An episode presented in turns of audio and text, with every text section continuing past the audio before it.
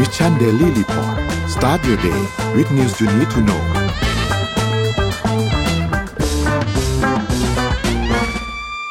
สวัสดีค่ะ ยินดีต้อนรับทุกท่านเข้าสู่รายการ Mission Daily Report ประจำวันที่ 22 มีนาคมพุทธศักราช 2566 นะคะ วันนี้คุณอยู่กับพวกเราสองคน สวัสดีค่ะ อ้อม สวัสดีค่ะ พี่เอมค่ะก็เรามาเริ่มกันที่ตัวเลขเหมือนเคยนะคะ ไปที่ราคาดัชนีตลาดหลักทรัพย์ค่ะ ประจำวันที่ 21 มีนาคมเนี่ยเซ็ตปิดที่ 1,577.18 จุดนะคะ บวก 1.4%ค่ะ หุ้นต่างประเทศกันบ้างค่ะ ดาวโจนส์บวก 0.98% NASDAQ บวก 1.3% NYSE บวก 1.41% FTSE 100 บวก 1.79%ห่างเสงบวก 1.36%เขียวทั้งกระดานเลยนะคะ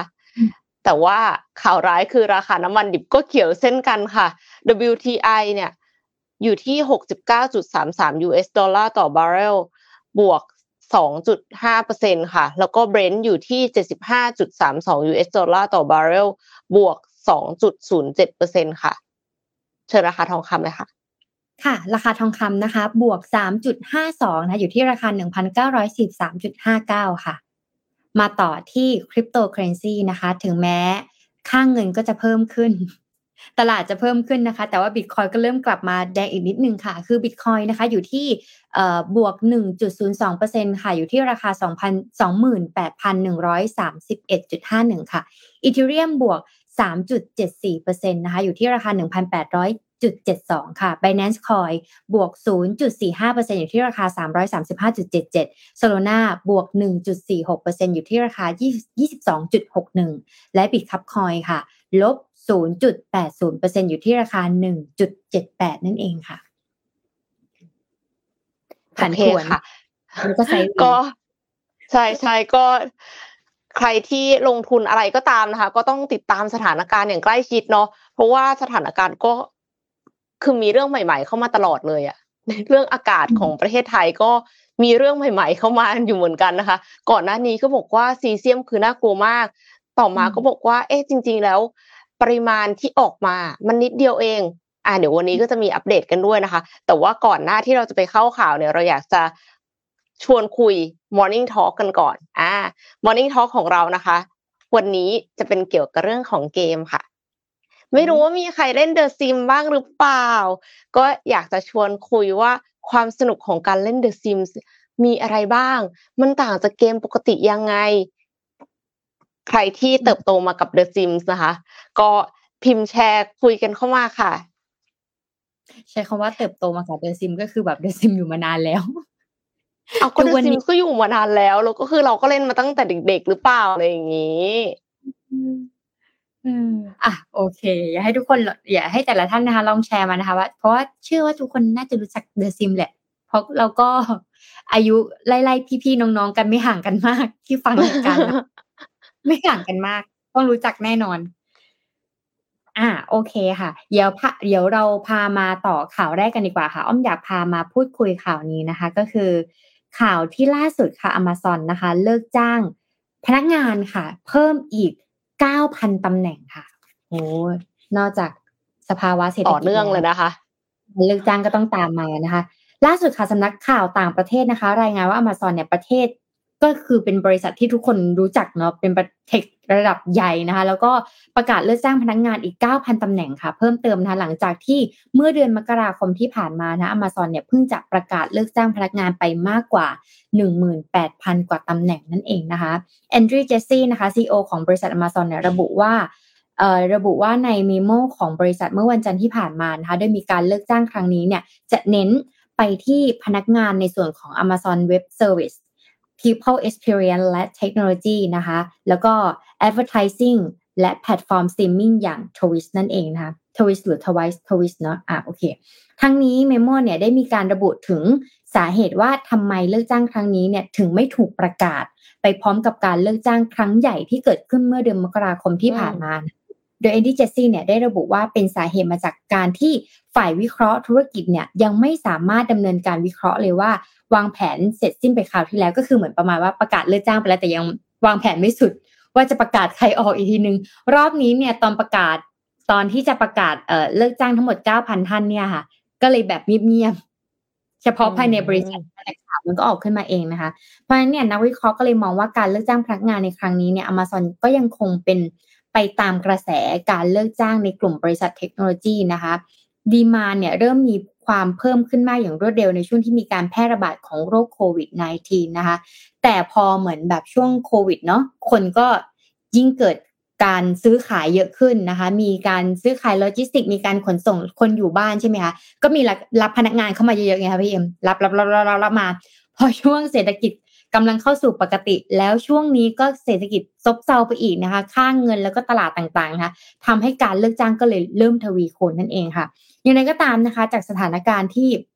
เพิ่มเริ่มฟื้นตัวนะก็ทำให้ต้นทุนในการดำเนินงานของบริษัทสูงขึ้น ประกอบกับเศรษฐกิจก็ยังอยู่ในช่วงเงินเฟ้อขาขึ้นด้วยนะคะ จึงทำให้เกิดกระแสการเลิกจ้างงานของบริษัท เทคไลน์บริษัทในช่วงที่ผ่านมาค่ะ โดยในเมื่อสัปดาห์ที่ผ่านมานะคะเมตานะคะบริษัทแม่ของ Facebook เนี่ยก็เพิ่งจะประกาศเลิกจ้างพนักงานไปอีกกว่าหนึ่งหมื่นตำแหน่งแบบเงียบๆนั่นเองนะคะ มีแบบประกาศกับแบบเงียบๆก็รอ หรือว่าต่อไปจะมีบริษัทไหนที่ประกาศเลิกจ้างอีก เพราะว่า อืม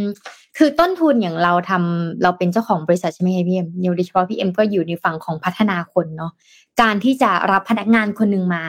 มันจะต้องมีการ training ต้องเตรียม budget training ใช่ไหมเตรียมเวลาใช่ไหมคะแล้วพอมันอย่างพนักงานหนึ่งร้อยคนอย่างเงี้ยค่ะ อยู่กับเราได้ประมาณสิบคนคือสิบเปอร์เซ็นต์เทิร์นโอเวอร์คือสูงมากเลยนะ แต่ว่านี้อย่างบริษัทเทคใช่ไหมอย่างบริษัทเทคคืออ้าวเราขยายกิจการรับรับรับรับรับคนเข้ามาเฮ้ยกิจการไม่โอเค เอาคนออกเอาคนออกเดี๋ยวพอกิจการเริ่มบุ่มรับรับรับรับเข้ามา กิจการไม่โอเค เอาคนออกเอาคนออกอย่างเงี้ยค่ะ มันก็จะเกิดแบบนี้เห็นบ่อย โดยเฉพาะบริษัทเทคคอมพานีแต่เขาทำแบบนี้ได้เพราะว่าต้องบอกว่าบริษัทที่เป็น tech company อะค่ะ ต่อให้เขาสมมติเขาเป็นโปรแกรมเมอร์แล้วกันเนาะเขาโดนเลิกจ้างเนี่ยยังไงเขาก็มีงานทำ ใช่ใช่คนแย่งตัวอยู่แล้วอะค่ะคนเขาแย่งตัวอยู่แล้วออกจากบริษัทนี้ยังไงก็ไปทำงานอีกบริษัทหนึ่งเขามีเครือข่ายเขามี connection ถึงแม้จะประกาศเลิกจ้าง บางทีบริษัทต้นสังกัดก็อาจจะหางานสำรองของบริษัทอื่นก็ได้นะคะนั้นเนี่ยโปรแกรมเมอร์ส่วนใหญ่ก็ไม่ได้ทำแค่อาชีพเดียว ไม่ทำแค่บริษัทเดียวก็ทำหลายบริษัทด้วยเหมือนกัน ค่ะ ก็ไปที่เรื่องของเศรษฐกิจต่อเลยแล้วกันนะคะ เพราะว่าไหนๆอ้อมก็มาถึงเรื่องเลิกออฟแล้วนะคะ เฟดเนี่ยเตรียมขึ้นดอกเบี้ยต่อค่ะ แม้ว่าเพิ่งจะเจอกับวิกฤตธนาคารไปนะคะสำนักงานข่าว CNBC เนี่ยเขารายงานว่าธนาคารกลางสหรัฐหรือว่าเฟดเตรียมปรับขึ้นอัตราดอกเบี้ยนโยบายอีกครั้งในการประชุมที่จะมีขึ้นในวันนี้ค่ะ แม้ตอนนี้สหรัฐอเมริกากำลังเผชิญวิกฤตความเชื่อมั่นในกลุ่มธุรกิจธนาคารจากเหตุการณ์ที่ Silicon Valley Bank แล้วก็ Signature Bank เนี่ยล้มนะคะ ทั้งนี้มีการคาดการณ์ว่าที่ประชุมจะปรับเพิ่มอัตราดอกเบี้ยนโยบายอีก 0.25%ไปอยู่ที่ 4.75%ซึ่งจากวิกฤตในกลุ่มธุรกิจการเงินที่เกิดขึ้นในช่วง 2 สัปดาห์ที่ผ่านมา เป็นผลให้หลายฝ่ายคาดการว่าเฟดคงจะไม่สามารถดำเนินการอย่างค่อยเป็นค่อยไปในการลดอัตราดอกเบี้ยนโยบาย เพราะว่าจากการที่รัฐอาจจะต้องเตรียมความพร้อมในการเข้าไปช่วยพยุงกิจการของธนาคารทั้งสองอย่างไรก็ตามในตอนนี้ถือว่าเป็นจุดที่ยากลำบากของเฟดในการตัดสินใจ เนื่องจากปัญหาในกลุ่มการเงินของสหรัฐเนี่ยอาจจะส่งผลให้เฟดต้องเพิ่มอัตราดอกเบี้ยนโยบายมากกว่าและรวดเร็วขึ้นกว่าเดิม หากรัฐบาลจะเข้าไปแทรกแซงเพื่อพยุงกิจการธนาคารที่ล้มละลายค่ะ ในขณะที่มีความเป็นไปได้ว่าเฟดจะชะลอการปรับเพิ่มอัตราดอกเบี้ยนโยบายไปก่อน เพื่อให้สถานการณ์ของกลุ่มธนาคารนั้นคลี่คลาย โดยไม่มีความจำเป็นที่จะต้องเข้าไปแทรกแซงในขณะที่อีกตัวเลือกหนึ่งคือ เดินหน้าปรับเพิ่มอัตราดอกเบี้ยนโยบาย แบบค่อยเป็นค่อยไป เพื่อ soft landing ในที่สุดค่ะ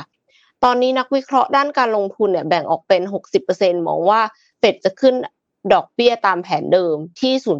0.25%ในขณะที่อีก 40%มองว่าเฟดจะไม่ปรับเพิ่มอัตราดอกเบี้ย เพื่อซ้ำเติมภาคการเงินในตอนนี้ค่ะ ทั้งนี้สำหรับประเด็นของการล้มละลายของสองธนาคารอย่าง SVB และ Signature Bank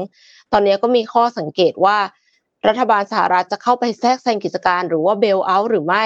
เพราะการที่รัฐบาลเข้าไปแทรกแซงจะ แสดงให้เห็นว่ารัฐบาลจะไม่ยอมให้ธนาคารล้มละลาย แม้ว่าปัญหาที่เกิดจะเป็นปัญหาจากการดำเนินการที่ผิดพลาดของธนาคารเองค่ะ อันนี้ก็ต้องติดตามตอนต่อไปนะคะ เพราะว่าเฟดขึ้นนโยขึ้นดอกเบี้ยนโยบายหรือว่าไม่ขึ้นเนี่ยคือมันส่งสัญญาณต่อตลาดแล้วคือมันไม่ใช่เฉพาะตลาดในสหรัฐอเมริกามันคือตลาดโลก ดังนั้นใครที่เป็นนักลงทุนก็ติดตามการประชุมของเฟดในวันนี้ค่ะ ว่าตกลงขึ้นหรือไม่ขึ้นยังไงค่ะเราลุ้นกันไป อันนี้ไปต่อที่ไหนดี อ้อมจะพามาอีกคอนเทนต์หนึ่งน่าสนใจก็คือสำหรับข่าวดีของคนไทยเรานะเราเจอข่าวดีแล้วนะ ก็ขอแสดงความยินดีกับน้องนะคะ เด็กไทยนะคะ ที่คว้าอันดับหนึ่งแอปพลิเคชันสุขภาพนะคะ ใช้ AI ในการตรวจหัวใจว่าผิดปกติหรือเปล่า ชอบอยากเอามาเล่านะเพราะเป็นเด็กนะเราอยากพูด เพราะฉะนั้นเนี่ยล่าสุดค่ะเด็กไทยนะคะ น้องๆเนี่ยทีม CSM นะคะ CS ขีด M นะคะจากโรงเรียน Prince Royal วิทยาลัยนะคะคว้ารางวัลอันดับหนึ่งจาก Microsoft นะคะ Imagine Cup Imagine Cup Thailand นะคะ 2023 ด้วยผลงานแอปพลิเคชันสุขภาพแบบใหม่นะคะที่หยิบเอาเทคโนโลยีเนี่ยอย่าง AI เนี่ยมาต่อยอดโอ้ยเด็กไทยมาถึงขนาดนี้แล้วนะคะทุกคน แอปนี้ค่ะมีชื่อว่า CSM Tool นะคะ เป็น เป็นในเรื่องของเครื่องมือช่วยการตรวจสอบการเต้นของหัวใจด้วยตนเอง ที่นำเอาเทคโนโลยี AI เนี่ยมาทำงานร่วมกับหูฟังทางการแพทย์นะคะทำงานผ่านแอปพลิเคชัน เพื่อให้ทุกคนเนี่ยสามารถตรวจหาความผิดปกติของหัวใจได้ด้วยตัวเอง บางทีเนี่ยสมมติว่าเรารู้สึกว่า เวลาที่เราจะรู้ว่าเราผิดปกติ หัวใจเราทำดำเนินงานผิดปกติหรือเปล่าเต้นผิดกับผิดปกติหรือเปล่าค่ะ เราต้องไปที่โรงพยาบาลใช่ไหมคะพี่เอ็ม การที่เราจะไปโรงพยาบาลเนี่ยไม่ได้เกิดวิสัยทัศน์ว่าเอ๊ะวันนี้ฉันรู้สึกเออฉันอยากจะเข้าไปที่โรงพยาบาลจังเลย แล้วฉันก็อยากจะตรวจสุขภาพไม่ใช่อย่างนั้นไงส่วนใหญ่เป็นอย่างนั้นน้อย เราเนี่ยจะไปโรงพยาบาลก็ต่อเมื่อเราป่วย อ่าเรามีผิดปกติทางด้านร่างกาย เราหายใจไม่ออกเราน็อกอะไรอย่างเงี้ยเราก็เลยรู้สึกว่าเราอยากจะไปหาหมอ หมอเนี่ยก็จะมีการวัดนะคะชั่งน้ำหนักวัดความดันนะคะ ตรวจไข้ต่างๆ อุณหภูมิต่างๆ ของร่างกายนะวัดไข้ว่าเป็นยังไงนะเราอะถึงจะรู้ว่าหัวใจของเราอะเต้นผิดกับ ผิดปกติหรือเปล่า แต่ในปัจจุบันนี้ค่ะ ถ้าสมมติว่าในอนาคตในโลกเอ่อเอจินโซซตี้คือผู้สูงอายุมากขึ้น การที่เขาจะเดินทางไปหาหมอ การที่จะต้องมีเครื่องอุปกรณ์ต่างๆ ในการตรวจเช็คหัวใจของตัวเองเนี่ย บางทีมันอาจจะต้องมีของพวกนี้ในการช่วยเหลืออย่างเงี้ยเพื่อให้เข้าถึงแล้วก็สามารถเอ่อตรวจวัดชีพจรหัวใจได้ดียิ่งขึ้นนะเพราะฉะนั้นเนี่ยก็เป็นข่าวดีที่น้องๆทีมนี้นะคะ ได้สร้างขึ้นมานะคะ โดย คอนเซปต์ของเขาเนี่ยนอกจากที่เขาจะใช้เรื่องของเทคโนโลยีแอปพลิเคชันแล้วก็หูฟังแล้วค่ะ โดย AI เนี่ยในส่วนของ AI เนาะก็จะประเมินจังหวะ และรูปแบบของการเต้น และความผิดปกติของหัวใจด้วย จะแสดงผลออกมาเป็นแดชบอร์ดนะคะเป็นกราฟขึ้นมาช่วยเพิ่มโอกาสการรอดชีวิตให้กับผู้ป่วย หรือผู้ที่มีความเสี่ยงจากโรคหัวใจค่ะ ที่ใช้ได้จริงนะคะด้วยการทดลองร่วมกับคณะแพทยศาสตร์นะคะคณะวิทยาวิศวกรรมศาสตร์มหาวิทยาลัยเชียงใหม่ จนคว้ารางวัลชนะเลิศในฝั่งของนวัตกรรม Health Tech ไปครองนั่นเองค่ะ โครงการ Imaging Cup Thailand 2023 นี้นะคะ จัดการแข่งขันเป็น 4 ด้าน นั่นคือ Earth มีทั้งหมดอยู่ 4 ด้านนะคะ คือ Earth ก็คือทางด้านเกี่ยวกับรักโรคโลกนะคะ แล้วก็ education การศึกษา health สุขภาพนะคะ แล้วก็ lifestyle การใช้ชีวิตนะคะ สนับสนุนแนวคิดทางสร้างสรรค์ของนักเรียนแล้วก็นักศึกษาที่สนใจจะนำเทคโนโลยีมาต่อยอดนะคะ โดยมีตัวแทนของโรงเรียน และมหาวิทยาลัยทั่วประเทศนะคะ รวมถึง 38 ทีมเข้าร่วมการแข่งขันนะคะ ซึ่ง ผลที่คว้ารางวัลชนะเลิศจะได้รับทุนจาก Microsoft มาพัฒนา รวมถึงได้เป็นตัวแทนประเทศไทยไปแข่งขันชิงแชมป์โลกที่สหรัฐนะคะ ในเดือนพฤษภาคมที่จะถึงนี้แล้วก็ขอแสดงความยินดีให้กับน้องๆด้วยนะคะ แล้วก็ดีใจที่ 38 โรงเรียน 38 ทีมเนาะได้เข้าสู่การแข่งขันนะคะ ก็คิด going เพราะว่าสมมติว่าเราไม่ได้ปีนี้เรายังได้คอนเนคชันแล้วก็ได้ไอเดียไปทำในปีหน้าด้วยนะน่าสนใจมากๆ เออ สุดยอดเลยค่ะ คือมันเป็นสิ่งที่ทำมันแบบพัฒนาคุณภาพชีวิตคนได้จริงด้วยอะเพราะว่าคืออย่างกรณีที่เห็นในรูปอะ ไม่ได้จำเป็นจะต้องเป็นหมอก็คือตรวจได้ อันนี้คือลดภาระให้แพทย์ด้วยนะคะจริง ๆ แล้วอะใช่ไหมใช่ค่ะ แล้วก็ก็คือประหยัดเวลา แล้วก็นอกจากลดภาระแพทย์แล้วประหยัดเวลาแล้วถ้าเกิดสมมติว่ามันเกิดอุบิเหตุอย่างเงี้ยค่ะ เราอยู่ภาวะหัวใจที่แบบกราฟมันเริ่มขึ้นแล้วความน่าจะเป็นเนี่ย เราสามารถพิจิตรชันได้เลยนะคะ ว่าเราจะต้องเตรียมตัวยังไงบ้าง อืม แล้วก็ อีกอันนึงก็คือในอนาคตเนี่ยในเรื่องของบริษัท healthcare หรือว่าประกันหรืออะไรนะคะมันก็จะมีโอกาสในการเพิ่มงานมากขึ้นจนถึงมากกว่าหนึ่งร้อยตำแหน่งในอนาคต ถ้าสมมติว่าในฝั่งของเทคโนโลยี บริษัทไหนที่กระโดดเข้ามาอยู่ในโลกของ healthcare พวกนี้ค่ะ ก็จะสามารถไปต่อได้แล้วก็ขยายสายป่านได้มากขึ้นด้วย ถือว่าดีนะเก่ง เออดีใจเก่งมากเลยค่ะ แล้วก็คือสนับสนุนคือถึงแม้ว่าทีมที่ทำเราไม่ได้รางวัลน่ะ ก็ไม่ได้หมายความว่าเสียเปล่านะคะ คือเวลาเราเป็นเด็กใช่ปะเราทำแล้วเราประกวด เราก็ต้องการรางวัล เราก็รู้สึกว่าถ้าเราไม่ได้รางวัลหรือแม้กระทั่งไม่ได้ชนะ เราก็รู้สึกว่าเราแพ้แต่จริงๆเราไม่ใช่นะคะ น้องๆ อยากให้อยากให้มีกำลังใจในการทำต่อไป เพราะว่าสิ่งที่เราทำอะ อย่างน้อยที่สุดเนี่ยต่อให้ไม่มีบริษัทไหนมาสนใจอยากจะซื้อเทคโนโลยีของเรา เราได้เรียนรู้ เราเก่งขึ้นแน่นอนถ้าคุณไม่มีทางรู้เลยว่าคุณจะ connect the dots ยังไง ในอนาคตคือสร้าง dot ไว้เยอะๆก่อน แล้วเสร็จแล้วในอนาคตเนี่ย มันจะได้ใช้ประโยชน์เองค่ะเรื่อยๆหรือถ้าเวทีนี้ไม่ได้เวทีอื่นเวทีอื่นก็ใช่ใช่มันมีโอกาสอีกเยอะอย่างสมมติว่าเรา ทำสตาร์ทอัพใช่ไหมเวลาที่เราไป pitching เนี่ยเราไม่ได้ไป pitching ครั้งแรกเราได้เงินนะคะทุกคน เราจะต้องไปประมาณร้อยกว่าเวทีแต่ละเวทีโดนปฏิเสธหนักหน่วงมากค่ะเศษหนักถูกมากบางทีนักลงทุนคนนั้นก็อาจจะสนใจอีกแบบหนึง่งเวทีนี้ก็อาจจะต้องการ concept อีกแบบหนึ่งเราเป็นอีกแบบหนึ่งไม่ได้หมายความว่าเวทีนั้นเนี่ย เราไม่ได้แล้วก็ไม่เหมาะ เราอาจจะไม่เหมาะนี้ไม่ใช่นะคะ เราอาจจะเหมาะกับเวทีอื่นก็ keep going ต่อไปอะเดี๋ยวมีอีกหลายเวทีเนี่ยเขาก็เริ่มมาแล้วเดี๋ยวปีหน้าเดี๋ยวก็จะเริ่มมี coding Thailand ที่เขาจะเริ่มจัดงานแล้วก็ก็ไปจอยไปแข่งเก็บไปเรื่อยๆค่ะ ไปที่ข่าวนวัตกรรมต่อเนื่องกันเลยแล้วกันนะคะ เอ็มจะมาพามาดูตัวช่วยเพาะเมล็ดค่ะ ในการขุดหลุมฝังเมล็ดได้เองเมื่อเจอความชื้น อันนี้เขาเรียกว่า e-seed ค่ะ ทีมนักวิจัยจากมหาวิทยาลัย Carnegie Mellon University ที่สหรัฐอเมริกาเนี่ยเขาพัฒนา e-seed e-seed เนี่ยคือตัวช่วยขุดหลุมฝังเมล็ดพืช ที่สามารถชอนชัยลงไปในดินเองได้ เมื่อสัมผัสกับความชื้น e-seed เนี่ยมีลักษณะคล้ายตัวเปลือกหุ้มเมล็ดพืชที่ทำจากวัสดุไม้บางๆ ซึ่งวัสดุไม้เนี่ยข้อดีก็คือมันสามารถย่อยสลายได้เองตามธรรมชาติค่ะ แล้วก็ โดยส่วนหัวของ e seed เนี่ยจะเป็นปลายแหลมนะคะ บรรจุเมล็ดพืช ส่วนลำตัวจะมวนแน่นเป็นเกลียวขึ้น แล้วก็ส่วนปลายจะมีหางชี้ออกมาสามหางค่ะ ตามภาพนี้เลยนะคะ เหตุผลที่ทำให้ออกแบบให้มีสามหางเนี่ย เพื่อช่วยเพิ่มแรงให้ส่วนหัวสามารถชอนชัยลงไปในดินได้ค่ะ เหมือนแบบควงสว่านปุ๊บเข้าไปอย่างเงี้ยนะคะ ก็ ทีมวิจัยเนี่ยเขาก็ต้องนำไม้มาเลื่อยออกเป็นแผ่นบางๆ แล้วก็นำไปขึ้นรูปโดยการพันเป็นเกลียวแน่นค่ะ แล้วก็นำ E-seed ไปหว่านลงบนดินด้วยโดรนขนาดเล็กอย่างภาพตะกี้นี้เลยนะคะ พบว่าเมื่อเนื้อไม้ของ E-seed สัมผัสกับความชื้น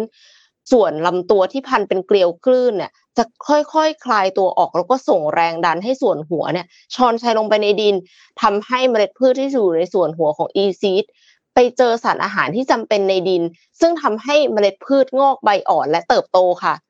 แรงบันดาลใจในการออกแบบ e-seed เนี่ยมาจากเมล็ดอีโรเดียม ซึ่งเป็นพืชลมลุกในธรรมชาติ ซึ่งเมล็ดของมันก็มีลักษณะเป็นหัวแหลม แล้วก็ส่วนลำตัวพันกันเป็นเกลียวแบบนี้แหละค่ะ ช่วยเพิ่มโอกาสในการรอดของเมล็ด เนื่องจากมันขยายพันธุ์ด้วยการกระจายเมล็ดออกไปคล้ายกับการหวานที่มนุษย์ทำ e-seed เนี่ย ไม่ได้ถูกสร้างขึ้นมาเพื่อหว่านเมล็ดพืชเพียงอย่างเดียวเท่านั้น เพราะว่าส่วนหัวสามารถบรรจุวัตถุอื่น ๆ ลงไปในดินได้ด้วย ไม่ว่าจะเป็นเซ็นเซอร์วัดความชื้นของดิน ไส้เดือนปุ๋ย และยากำจัดศัตรูพืชค่ะ แต่ว่า e-seed เนี่ยไม่ได้เหมาะกับการหว่านเมล็ดพืชทุกชนิดนะคะ เพราะว่าวิดีโอสาธิตของทีมวิจัยจะเห็นว่าขั้นตอนของการหว่านเมล็ดลงดินด้วยโดรนเนี่ยมันไม่ได้กะระยะห่างค่ะ พอไม่ได้กะระยะห่างก็เลยไม่เหมาะกับการหว่านเมล็ดพืช ยืนต้นที่มีขนาดใหญ่ เพราะจะทำให้เมล็ดพืช แย่งสารอาหารในดินกัน แล้วก็ไม่สามารถเติบโตได้อย่างเต็มที่ แต่ในความคิดส่วนตัวของเอ็มนะเอ็มคิดว่า อันเนี้ยน่าจะเป็น easy fix ก็คือคุณก็ใส่สีดลงไปให้มันน้อยหน่อย เวลาที่ปล่อยครั้งหนึ่งแล้วเสร็จแล้วก็ค่อยไปใส่อีกรอบหนึ่งแล้วก็ไปปล่อยไกลๆ อันนี้คือกะระยะไม่ยาก ไม่ได้ขึ้นอยู่กับไอตัว e seed เอง แต่ว่าขึ้นอยู่กับการปล่อยของโดรนเท่านั้นเองค่ะ เพราะฉะนั้นก็คิดว่าเป็นนวัตกรรมที่น่าจะช่วยในการปลูกต้นไม้ ปลูกป่า สร้างปอดของโลกได้ดี แล้วก็ทำได้อย่างรวดเร็วด้วยค่ะ ไม่ต้องใช้คนไปปลูกเนาะเพิ่มโอกาสในการรอดให้กับเมล็ดพืชด้วยเพราะว่าปกติแล้วที่เขาใช้โดรนไปหย่อนหย่อนอะ มันก็ตายสูงอะค่ะ เพราะว่ามันไม่ได้ฝังลงไปในดิน อืมอืม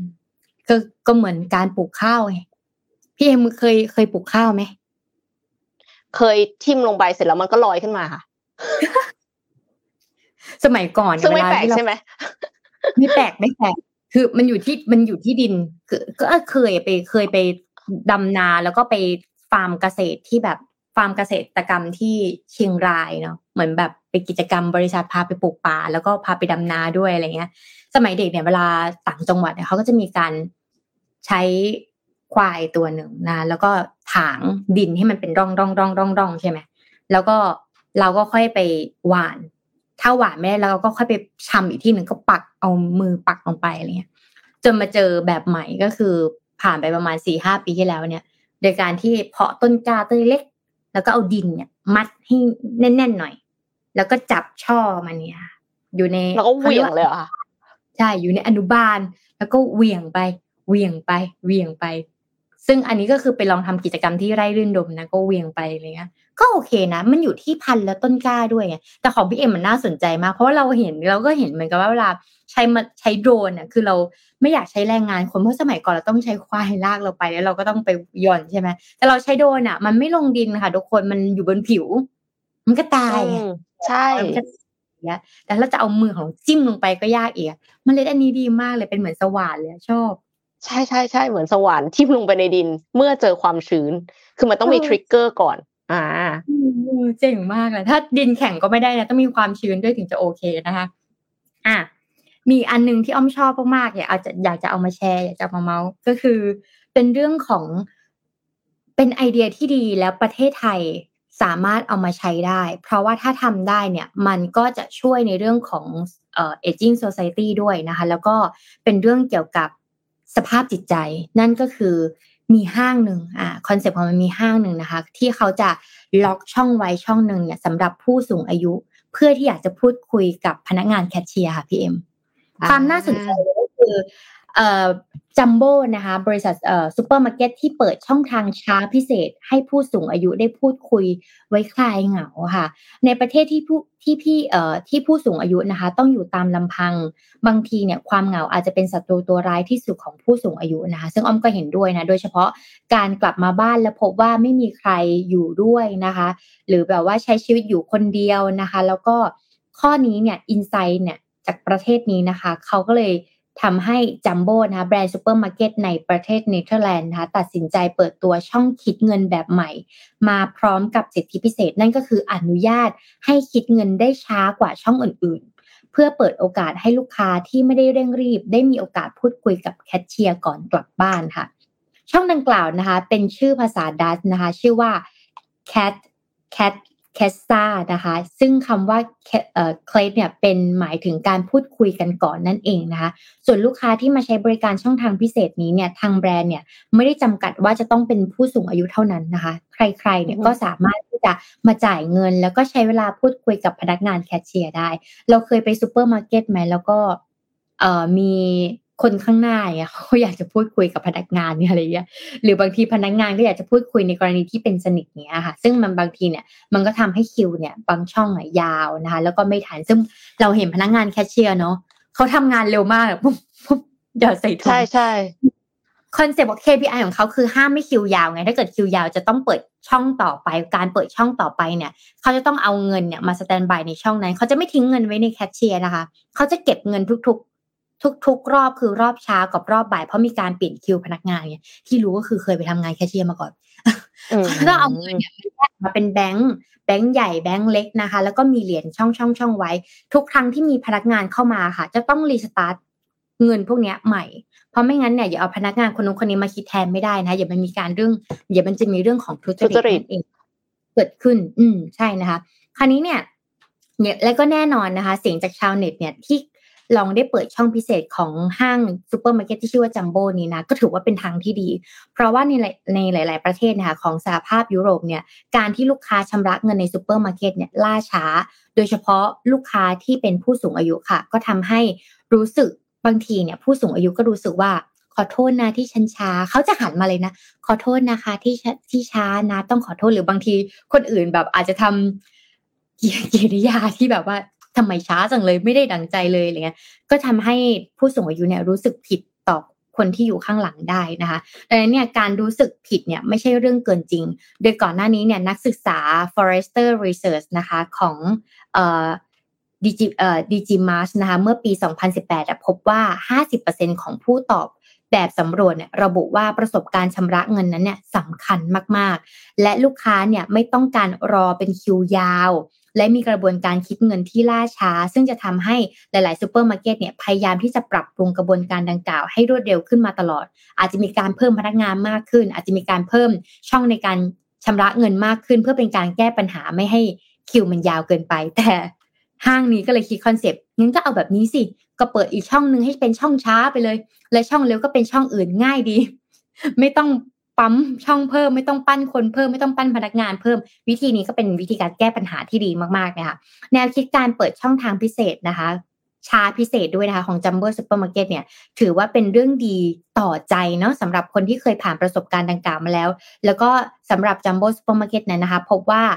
ก็ก่อตั้งห้างนี้มาตั้งแต่ปี 1979 คือว่านานมากแล้วนะ อยู่ภายใต้การบริหารของ Van Eerd Group ปัจจุบันเนี่ยเป็นแบรนด์ซูเปอร์มาร์เก็ตที่ใหญ่เป็นอันดับ 2 ของเนเธอร์แลนด์ค่ะ แล้วก็มีสาขามากกว่า 700 แห่งนะคะ โดยให้บริการอยู่ในเนเธอร์แลนด์และเบลเยียมเป็นหลัก ส่วนการเปิดช่องชำระเงินพิเศษนะคะ ของคนที่มาช็อปเนี่ย ที่จะสามารถมีโอกาสพูดคุยกับพนักงานได้ในนี้พบว่าเป็นโครงการที่ริเริ่มมาแล้วตั้งแต่ปี 2021 ค่ะ ซึ่งเป็นช่วงระบาดของโควิดนะคะ แล้วก็ผู้คนเนี่ยต้องกักตัวในบ้านกันเป็นส่วนใหญ่ พอมาห้างก็อยากคุยกับคนอื่น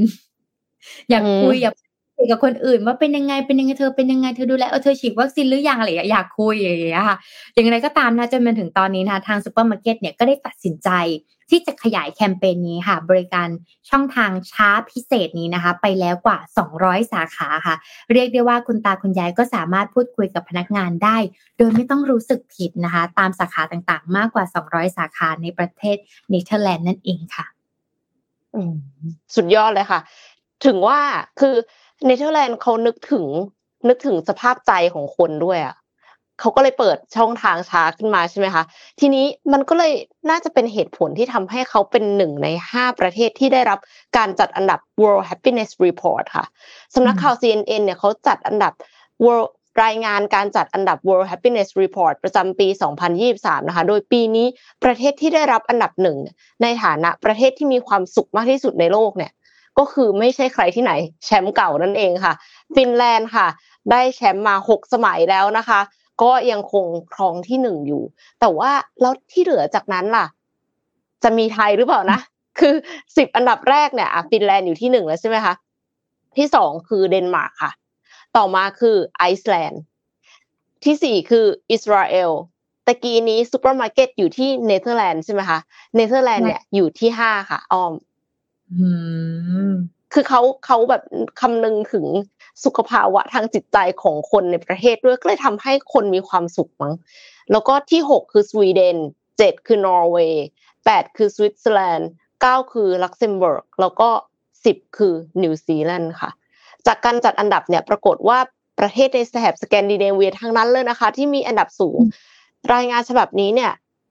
อันดับจากหลายปัจจัยที่สามารถชี้วัดความสุขของคนในประเทศได้ ไม่ว่าจะเป็นอายุขัยเฉลี่ย GDP ต่อหัว สวัสดิการรัฐ อัตราการคอร์รัปชันแล้วก็ความเอื้ออาทรกันในสังคมค่ะจอห์นเฮลิเวลอาจารย์จาก Vancouver School of Economics University of British Columbia หนึ่งในผู้จัดทำรายงานฉบับนี้เนี่ยเขาก็ระบุว่าปัจจัยเหล่านี้เป็นเพียงส่วนหนึ่งของการจัดทำรายงานเท่านั้น แต่ว่าผู้จัดทำเนี่ยยังได้มองไปถึงอนาคตของคนในเจเนอเรชันต่อไปอีกด้วย ว่าพวกเขาจะมีคุณภาพชีวิตอย่างไรในสังคมต่างๆ เหล่านี้ เขาจัดอันดับทั้งหมด 137 ประเทศค่ะ อ้อมคิดว่าประเทศไทยอยู่อันดับไหนคะ เราว่ามันต้องหลัก หลักร้อยอะสามหลักได้ไหมอะสามหลักเลยเหรอสองหลักก็พอแล้วไหมโอเคโอเคยังยังดีอยู่สองหลักโอ้ยยังไงจะเชิญเฉลยเฉลยแล้วกัน จากร้อยสามสิบเจ็ดประเทศนะคะ ประเทศไทยอยู่อันดับที่หกสิบค่ะเอาจริง ๆ ก็ฟังดูไม่ได้แย่ขนาดนั้นนะก็ยังก็ยังดีกว่าครึ่งหนึ่งอะไรอย่างเงี้ยค่ะ ก็อาจจะต้องปรับปรุงกันต่อไปนะคะ ไม่ว่าจะเป็นเรื่องของอากาศด้วยเนาะ PM 2.5 แล้วยังมีซีเซียมอีกนะคะ ก็หวังว่าในอนาคตเนี่ยประเทศไทยจะเป็นประเทศที่ประชากรมีความสุขมากกว่านี้ค่ะ คือพอเข้าไปดูในใน Google ว่ามันก็เลยลองเสิร์ชว่าคนคนในนิวซีแลนด์จ่ายภาษีเท่าไหร่ เขาจ่ายภาษีเยอะนะ แต่ภาษีที่เขาจ่ายเนี่ย เป็นภาษีที่รัฐบาลเขาพัฒนากันจริงๆ ค่ะ คือเอาไปใช้ในทางที่ประชาชนได้กลับคืนมาใช่ไหมใช่ทำยังไงให้ประชาชนแบบเกิดความสุขเนาะทำยังไงให้คนที่อยู่แล้ว แล้วมีสุขภาพมีเขาเรียกว่า มีชีวิตที่ดีขึ้นนะดังนั้นคนก็เลยยินดีที่จะยอมเสียภาษีแพงๆ แล้วก็ไม่แปลกที่นิวซีแลนด์เขาจะมีไอเดียแบบนี้เกิดขึ้นนิวซีแลนด์ฟินแลนด์อะไรเงี้ยเป็นโรงเรียนที่ดีเนาะ โรงเรียนที่ดีที่สุดอย่างเงี้ยในโรงเรียนสำหรับเด็กอะไรเงี้ยค่ะ คุณภาพชีวิตก็ดีมากๆนะโอเค ภาษีอาจจะแพงแต่ว่าเขาใช้ภาษีในทางที่ดีอืมโอเคเราเราน่าจะจบกันตรงนี้นะไอ้ที่เรื่องเรื่องภาษีไปต่อที่เรื่องของรถยนต์กันสักนิดนึงค่ะ Volkswagen ค่ะ เปิดตัว EV ราคาไม่ถึงล้าน น่าตื่นเต้นมากในฐานะคนที่กำลังรอรถ EV อยู่แล้วก็ไม่ซื้อสักทีนะคะ อย่างเอ็ม ในงานลงทุนสัมพันธ์เมื่อวันที่ 15 มีนาคม ประเทศเยอรมนีค่ะ Volkswagen เนี่ยเขาเปิดตัวต้นแบบรถยนต์พลังงานไฟฟ้ารุ่น ID.2all รถ EV ที่ต้องการครองส่วนแบ่งตลาดหลักของรถยนต์พลังงานไฟฟ้า คือมาถึงปับอยากจับแมสเลยนะคะ ด้วยราคาเปิดตัวเพียง 25,000 ยูโร หรือประมาณ 900,000 บาทค่ะ ID.2all เนี่ยเป็นรถมีรูปทรงแบบแฮชแบ็กค่ะ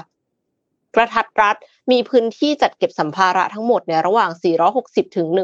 1,330 ลิตร ขับเคลื่อนล้อหน้าชาร์จแบตเตอรี่จาก 10%ถึง 80%ได้ภายใน 20 นาทีค่ะ และเมื่อชาร์จแบตเต็มเนี่ยก็จะสามารถวิ่งได้ระยะทางไกลสุดประมาณ 450 กิโลเมตร แต่ภายในเนี่ยยังคงมีรูปลักษณ์การออกแบบแนวย้อนยุค เช่นการใช้ปุ่มหมุนกับแผงควบคุมหน้ารถ ซึ่งก็คนที่ชอบรถแบบ ใหม่ๆล้ำๆเนี่ยเขาก็ไม่ชอบกันนะคะ แต่ว่าจริงๆ Volkswagen เนี่ยอย่างที่เห็นเลย คือเขาเปิดตัวมาเขาบอกว่าเขาคือเลเจนด์มาก่อน คือเหมือนกับว่าเขาอยู่มานานแล้วอะเพราะฉะนั้นก็คือเขาไม่ทิ้งสิ่งที่เป็นเอกลักษณ์ของ Volkswagen ซึ่งก็คือความคลาสสิกบางอย่างนะคะ Volkswagen เนี่ยเขาจะผลิตรถยนต์คันนี้ ID.2all เนี่ยผ่านนวัตกรรมที่เรียกว่า MEB ค่ะ ซึ่งเป็นการผลิตที่เน้นความคุ้มค่าแล้วก็ ต้นทุนที่ต่ำลง นับเป็นรุ่นที่ 2 ของโฟกที่จะผลิตแบบ MEB นะคะ นอกจากนั้นโฟกยังมีแผนลงทุนการผลิตแบตเตอรี่สำหรับรถ EV ตั้งแต่ต้นน้ำที่รวมไปถึงวัตถุดิบในการผลิตมูลค่ากว่า 180,000 ล้านยูโร หรือกว่า 6.5 ล้านล้านบาทในอีก 5 ปีต่อจากนี้ด้วยค่ะ ID.2all จะเริ่มเข้าสู่สายพันธุ์การผลิตได้ภายในปี 2025 ค่ะ อีกไกลเลยนะคะ เพื่อป้อนเข้าสู่สมรภูมิรถยนต์สปอร์ตอเนกประสงค์หรือว่า SUV ที่ดุเดือดทั้งในสหรัฐอเมริกาและยุโรปค่ะ นอกจากนี้บริษัทยังมีแผนการสร้างรถยนต์พลังงานไฟฟ้ารุ่น ID.1 ที่มีราคาต่ำกว่า 20,000 ยูโร หรือว่าต่ำกว่า 700,000 บาทด้วยนะคะ ในอีก 2 ปี หลังจากที่ ID.2all เริ่มผลิตแล้ว อันนี้คือประกาศไว้ล่วงหน้าเลยนะคะ แผนนี้หลายปีอยู่นะ หวังว่าไปจนถึงตอนนั้นเนี่ย คงจะไม่ได้มีอะไรที่แบบเปลี่ยนแปลงชัดเจนเห็นได้ชัด คือกลัวว่าไปถึงตอนนั้น 450 กิโลเมตรนี่อาจจะน้อยไปแล้วหรือเปล่าคะคือหมายถึงว่าเทคโนโลยีมันพัฒนาไปเรื่อยๆเนาะแล้วก็ไม่ได้มีใครที่จะอยากชาร์จแบตบ่อย ๆ เพราะฉะนั้นคือไม่ใช่ว่ามาตรฐานณจุดนั้นอะมันกลายเป็นแบบหกร้อยเจ็ดร้อยแล้วหรือเปล่า อ่า แต่ก็ถือว่าราคาย่อมเยาวค่ะ แล้วก็ใครที่ขับรถโฟกมาก่อนก็อาจจะแบบมีความผูกพัน อยากจะได้รถยี่ห้อเดิมหรือเปล่า อันนี้ก็แฟนๆโฟกสวาเกนว่ายังไงก็เม้นกันมาได้ค่ะ มันเป็นการแข่งขันสูงเหมือนกันเนอะคือตอนเนี้ย สิ่งที่อ้อมได้เห็นเลยในฐานะที่ใช้รถไฟฟ้าเหมือนกันเนี่ย ก็คือที่ชาร์จแบตยังพูดเหมือนเดิมกี่คลิปกี่คลิปก็พูดเหมือนเดิมคือที่ชาร์จ ถ้าไม่ถ้าบ้านไม่ได้มีบ้านของตัวอยู่คอนโดก็ถามได้ว่าคอนโดมีที่ชาร์จไหมถ้าตอนขอซื้อเนี่ยของใหญ่ก่อนเพราะอ้อมโดนมาแล้ว อยากจะบอกทุกคนว่าอ้อมโดนมาแล้วนะคะ อะไรอย่างเงี้ยวิธีการก็คือ ถ้าสมมติว่าที่ชาร์จมันยังไม่กระจายทั่วเมืองอะค่ะ มันก็จะ bug อืมมันก็จะ error ภาษา coding ก็คือแบบ bug แล้วก็ error เนาะดังนั้นเนี่ย แต่ถ้าสมมติว่าที่ชาร์จเนี่ย มันครอบคลุมพื้นที่ได้หมดอะค่ะ มันจะเกิดเหตุการณ์แบบนี้ อันนี้คิดคร่าวๆเลยนะ คือรถเนี่ยจะเล็กลง แต่แบตเนี่ยสามารถใส่ได้เยอะขึ้น แล้วก็ชาร์จได้เร็วมันจะเป็นยังไงลองจินตนาการดูรถเนี่ยจะมีความกระทัดรัดและเล็กลงเพราะปกติแล้วรถคันใหญ่ใช่ไหมต้องมีถังแบตใหญ่ๆไงอ่านะคะ แต่ถ้าเราอยากจะให้รถมันเล็กลงเหมาะกับขนาดผู้หญิงอย่างเรา จะเอาแบบ SUV ใหญ่ๆมันอย่างเงี้ยก็ไม่ได้ไง ขนาดกระทัดรัดอย่างเงี้ยค่ะ รุ่นนี้แล้วก็ทำยังไงให้แบตเนี่ยมันขยายใหญ่ขึ้น แล้วก็ชาร์จเร็วขึ้น วิธีการแบบนี้ค่ะ มันก็จะช่วยให้คิวในการต่อในการชาร์จแบตเนี่ยลดลง แล้วก็ถ้าเกิดสามารถที่บ้านสามารถที่จะชาร์จได้ก็ประหยัดตัว traffic ตรงนี้ไปด้วยอะไรเงี้ยก็คือจริงๆ ถ้าถ้าใช้เวลาชาร์จน้อยอะ มันก็กระตุ้นการซื้อให้ได้เยอะแหละ ใครจะไปอยากต่อคิวนานๆ แล้วก็เหมือนกับการ การเดินทางอะ จริง ๆ คือคนที่ซื้อรถก็หวังว่าตัวเองจะ flexible เนาะเปลี่ยนที่ไปไหนมาไหนได้ แต่กลายเป็นว่าต้องไปยึดติดกับเวลาที่เรานัดชาร์จรถไว้อะมันก็เซ็งเหมือนกันนะมีอันนึงที่ชอบมากอีกอันนึงค่ะบั๊กพอปลั๊กผิดสเปซผิดสเปซอ๋อเรื่องต้องเช็คดิอันนั้น อันนั้นแย่เลยนะคะปลั๊กแต่ละที่แต่ละอันเนี่ยเขาก็ใช้ปลั๊กไม่เหมือนกันนะหัวเสียบในการชาร์จรถ EV อย่างเงี้ยค่ะ แล้วก็อีกอันนึงคืออย่างอ้อมล่าสุดอ่าสำหรับใครที่กำลังสนใจซื้อรถนะคะ จะบอกเลยว่าอย่างอ้อมครบหนึ่งปีแล้วรถไฟฟ้า สิ่งที่เกิดขึ้นคือประกันชั้นหนึ่งนะจ๊ะ เพราะว่าประกันชั้นอื่นเนี่ยล่าสุดว่าเออคุยกับประกันว่า เอ้ยเนี่ยทำไมเออมีประกันชั้นอื่นไหมคะทำไมต้องชั้นหนึ่งอ๋อณตอนนี้นะคะรถไฟฟ้ายังเป็นประกันชั้นหนึ่งอยู่ค่ะ อ่า ต้องเป็นชั้นหนึ่งอย่างเดียว ประกันต้องชั้นหนึ่งอย่างเดียวเท่านั้นนะคะ เพราะว่าเออชั้นอื่นเขายังไม่รองรับรถไฟฟ้าค่ะ เผื่อเอาไว้เผื่ออนาคตประกันอาจจะถูกลงรถยังถูกลง ประกันอาจจะถูกลงด้วยก็ได้ มันควรจะเป็นอย่างนั้น คือเขาน่าจะมี Data มากขึ้นว่าตกลงการซ่อมแต่ละครั้งเนี่ยมันจ่ายตังค์เท่าไหร่กันแน่ แล้วก็ถ้า มาเปิดโรงงานในไทยแล้วอะไหล่มีในไทย แบตเตอรี่ผลิตได้ในไทย ก็ควรจะถูกลงนะคะคือไม่อย่างนั้นเนี่ยเราก็จะรู้สึกว่า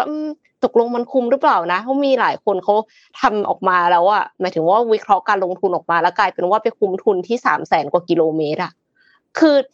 ก็คงไม่ใช่ทุกคนที่ขับรถไปจนถึงว่าสามแสนกว่ากิโลเมตร เพราะว่าค่า maintenance fee มันสูงนะคะ พอพอมันแบบไป ใกล้ๆแตะสองแสนแล้วว่าโอ้โหต้องเปลี่ยนนู่นเปลี่ยนนี่เปลี่ยนนั่นใช่ไหมแต่โอเคแหละรถไฟฟ้าเนี่ยก็คงไม่ได้ต้องเปลี่ยนอะไรเยอะเพราะว่ามีส่วนประกอบน้อยปัญหาก็คือส่วนประกอบที่ว่านั้นแต่ละสิ่งคือแพงมากอ้อมนำลังอ้อมได้เรียนนิ่งแล้ว มีพี่อะพี่ปุยประกาศสิทธิตาราบอกว่าอย่าเราไปดูโตโยต้าไฮโดรเจนกันนะใช่เดี๋ยวพรุ่งนี้อ้อมจะบินไปญี่ปุ่นเพื่อไปดูบริษัทโตโยต้าค่ะ ว่าเขาทำไฮโดรเจนยังไงเดี๋ยวจะเอาความรู้ โอเค รอฟังเลยค่ะ ตอนนี้ขอไปอัปเดตเรื่องเรื่องซีเซียมกันก่อนนะคะ เพราะว่าซีเซียมเนี่ยเป็นประเด็นร้อนที่ถ้าเกิดมันอันตรายจริงเนี่ย มันกระทบกับคนน่าจะเกือบทั่วประเทศเลยนะคะ ก็ความคืบหน้าล่าสุดค่ะ พบฝุ่นแดงปนเปื้อนเพิ่มระดับต่ำค่ะสำหรับกรณีการสูญหายของวัสดุซีเซียม 137 เมื่อวานนี้มีความคืบหน้าล่าสุดจากทีมปฏิบัติการฉุกเฉินทางนิวเคลียร์และรังสีสำนักงานปรมาณูเพื่อสันติ ได้เข้าตรวจปริมาณรังสีภายในและภายนอกโรงงานหลอมเหล็กในรัศมี 3 กิโลเมตรค่ะ หลังจากตรวจสอบนายกิตติ์กวินอรามรุญหัวหน้าศูนย์ในฐานะรองโฆษกเนี่ยเขาก็แถลงว่า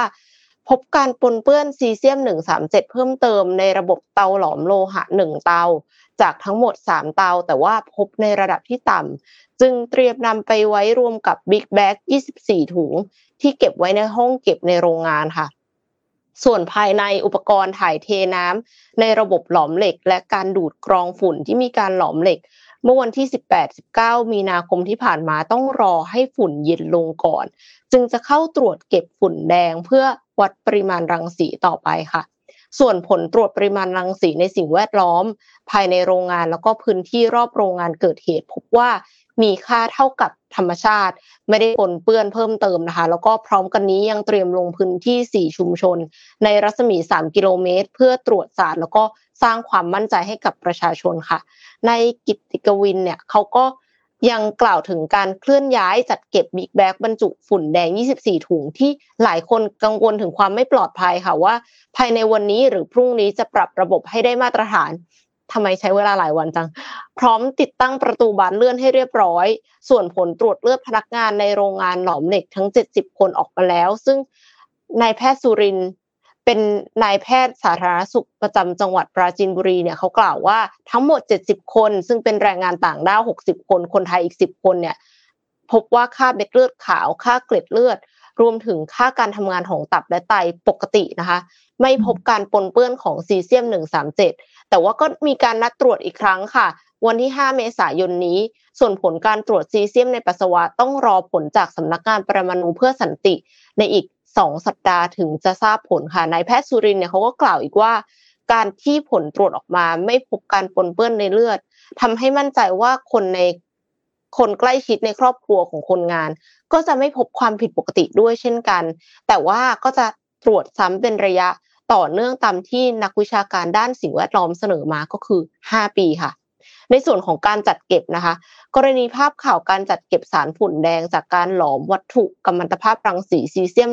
137 มีการวิพากษ์วิจารณ์ถึงความไม่เหมาะสมดูไม่ปลอดภัย เมื่อวานนี้ ดร ก็คือท่านเดิมนะคะ คุณกิตกวินอารามรุนเนี่ยเขาก็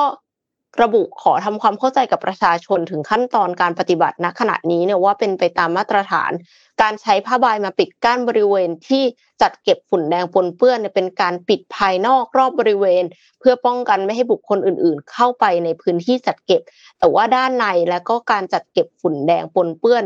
ใช้อุปกรณ์ที่สามารถปกปิดสารปนเปื้อนได้ ไม่ก่อให้เกิดการฟุ้งกระจายค่ะ ทั้งนี้ตั้งแต่เมื่อวานนี้ก็มีการนำเครื่องตรวจวัดปริมาณรังสีโดยรอบ พื้นที่จัดเก็บฝุ่นแดงปนเปื้อนในระยะห่าง 2 เมตร พบค่าปริมาณรังสีเท่ากับค่าธรรมชาติค่ะ ก็ยืนยันว่าการจัดเก็บมีความปลอดภัย ส่วนแนวทางการเคลื่อนย้ายฝุ่นแดงปนเปื้อน ก็จะต้องประชุมหารือกับทางจังหวัดและหน่วยงานที่เกี่ยวข้องก่อนเพื่อให้การเคลื่อนย้ายเป็นไปอย่างปลอดภัย แล้วก็ถูกต้องตามหลักการค่ะ นอกจากนี้ตามข้อมูลที่ได้รับจากผู้ประกอบการก็ขอยืนยันว่า ฝุ่นแดงที่มีการปนเปื้อนกัมมันตภาพรังสีมีเพียงล็อตที่ถูกหลอม เมื่อวันที่ 4 ถึง 5 มีนาคมที่ผ่านมาเท่านั้น ซึ่งส่วนที่ปนเปื้อนทั้งหมดยังอยู่ภายในโรงหลอม และถูกจัดเก็บไว้ทั้งหมดแล้ว ไม่ได้ส่งไปกำจัดที่จุดอื่นค่ะ ก็ หวังว่าจะเป็นข้อมูลที่ถูกต้อง ค่ะถ้าเป็นแบบนั้นเราก็จะสบายใจขึ้นได้เนาะเพราะว่าขนาดคนงานเนี่ยเขายังไม่มีปัญหาเลย เพราะฉะนั้นชุมชนโดยรอบก็ไม่น่าจะมีปัญหาเช่นกัน ก็อยากให้เปิดเผยข้อมูลทำให้มันโปร่งใส เพราะว่าถ้าสมมติมันมีอะไรเกิดขึ้นเนี่ย อาจจะต้องอบพยพชาวบ้าน คือเรามันเกิดความผิดพลาดขึ้นมาแล้วอะค่ะ แต่ว่าหลังจากนั้นน่ะ เราจะแก้ไขปัญหายังไงต่อ ไม่ใช่ว่ามาปกปิด ข้อมูลแล้วเสร็จแล้วกลายเป็นคนที่ได้รับผลกระทบเขาก็รับกรรมไปแบบนั้นน่ะ มันก็มันไม่ใช่สิ่งที่ควรทำเนาะถ้าคุณมีครอบครัวหรือว่าคนใกล้ชิดที่อยู่ตรงนั้น คุณก็คงเป็นห่วงเขาไม่อยากให้เขาต้องเผชิญสถานการณ์แบบนั้นใช่ไหมคะแล้วก็กรุณาทำให้รัดกลุ่มกว่านี้ในครั้งถัดไปนะคะ แล้วก็อาจจะต้องหาคนผิดมาลงโทษด้วยเนาะอืมอืมอืมคือ เออ มันไปอยู่ตรงนั้นได้ยังไง แล้วก็พอมันไปอยู่ตรงนั้นน่ะปิดได้คือกำลังคิดอยู่ว่า ระหว่าง เอ่อ ถ้าจะเอาให้สบายใจเนี่ย เราควรจะต้องเอาผู้เชี่ยวชาญต่างประเทศมานั่งวิเคราะห์เลยไหมเหมือนแบบ เหมือนเคสของเหมือนกับว่าเป็นกลางใช่เหมือนแบบว่าเคสของของ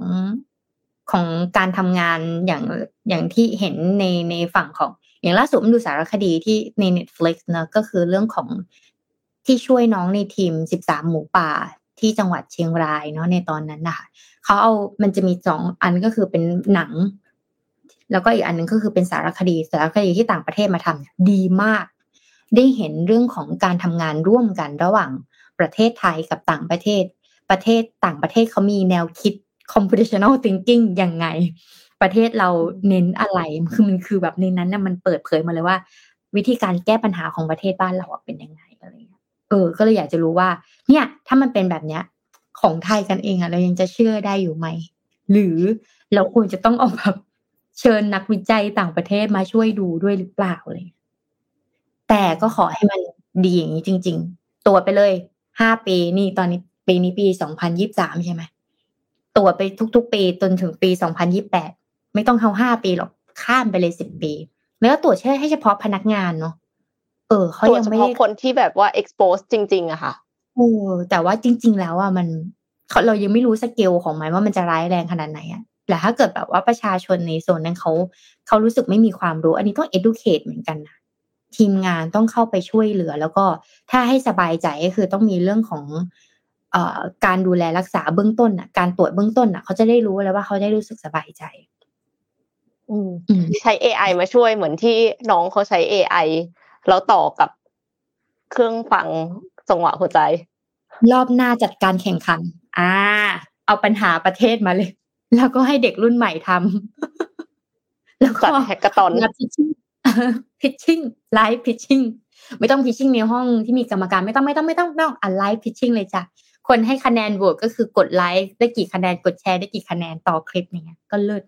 ให้รู้ว่าเด็กรุ่นใหม่เขาก็มีไอเดียในการแก้ปัญหาได้อยู่ที่ว่าภาครัฐเขาจะมา buy idea นั้นหรือเปล่านะคะอะเราไปที่ Morning Talk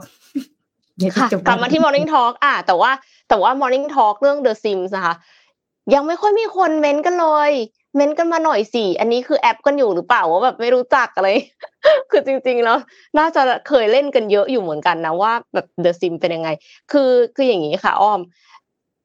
ก่อนที่ก่อนที่จะเข้าไปอ่านเม้นเนาะเพราะว่าคือเม้นมันยังมีน้อยอยู่เนี่ย พี่ขอไปเล่าข่าวก่อนละกัน ข่าวเกี่ยวกับ The Sims อะก็คือ Life by You ค่ะ มันเป็นเกมซิมแนวใช้ชีวิตเกมใหม่ค่ะ โดยอดีตหัวหน้าสตูดิโอ The Sims and Second Life บริษัทเกม Paradox Interactive เนี่ยเขาเปิดตัวเกมซิมเกมใหม่ ชื่อว่า Life by You เกมซิมแนวใช้ชีวิตแบบเดียวกันกับ The Sims ที่พัฒนาโดย Rod Humble อดีตหัวหน้าสตูดิโอ The Sims ของ EA แล้วก็อดีตสตูขอโทษค่ะ อดีต CEO ของ Linden Lab ผู้สร้าง Second Life ชาว The Sims เนี่ยน่าจะพอเคยได้ยินว่าผู้คิดค้นเกมนี้คือ Will Wright ผู้ก่อตั้งสตูดิโอ Maxis โดยเกมภาคแรกเนี่ยออกเมื่อปี 2000 นะคะ แต่ว่าหลังจากนั้นเขาก็โยกไปทำเกมใหม่ที่ชื่อว่า Spore ส่วน The Sims 2 และ 3 เป็นฝีมือพัฒนาของ Rod Humble ซึ่งเป็นหัวหน้าทีม The Sims ระหว่างปี 2008 ถึง